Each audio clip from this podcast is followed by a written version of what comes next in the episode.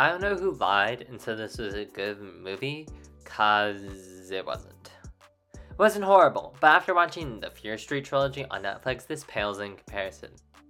Maybe that's weird to say about a franchise film, but like, where was the flavor?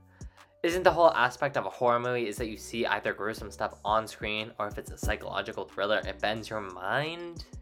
Well, Halloween 2018 did neither. So it seems like 40 years after the original Halloween, Michael is being transferred to a prison to spend the rest of his days, but oh no, the bus carrying him crashes and he escapes. And who does he go after? Everyone! But I guess he's going for Laurie Strode, aka Miss Jamie Lee Curtis, whose acting skills in this movie kill, pun very much intended. So Michael is going after Laurie, but she's been preparing since like forever, I guess, and she's hunting him down. Except the psychiatrist who is looking after Michael doesn't want him dead and wants to, quote, observe him in an uncontrolled environment, which makes me think he was the one to crash the bus. And if that's so, well, then the psychiatrist might need his own. But, anyways, Michael's making his way to Laurie and killing along the way. For all these scenes, it's like no one has any self awareness. Like, I know in horror movies the characters have to have a certain level of dumb for the story to pretty much work, but God.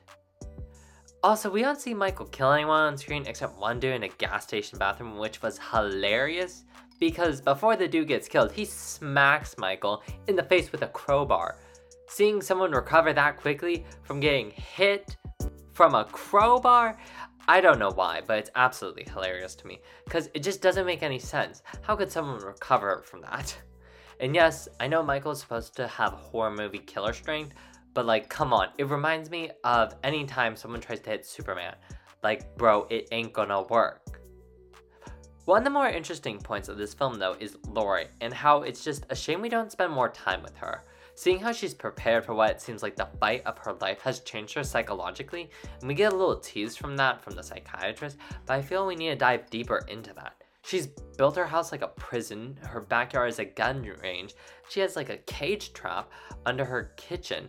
So I feel like learning more about Laurie's psychology since the first movie is intriguing. But also speaking of the cage under her kitchen, why didn't she just wait for Michael to come up the stairs and then pull the lever so the spikes would go in him?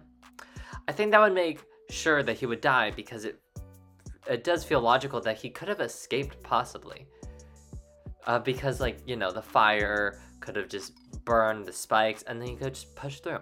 But you know, but in all, Halloween 2018 is an interesting movie.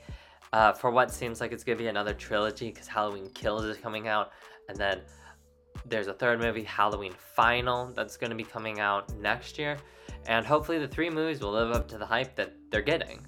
But for this movie specifically, I'd give Halloween 2018 3.5 out of 5 stars.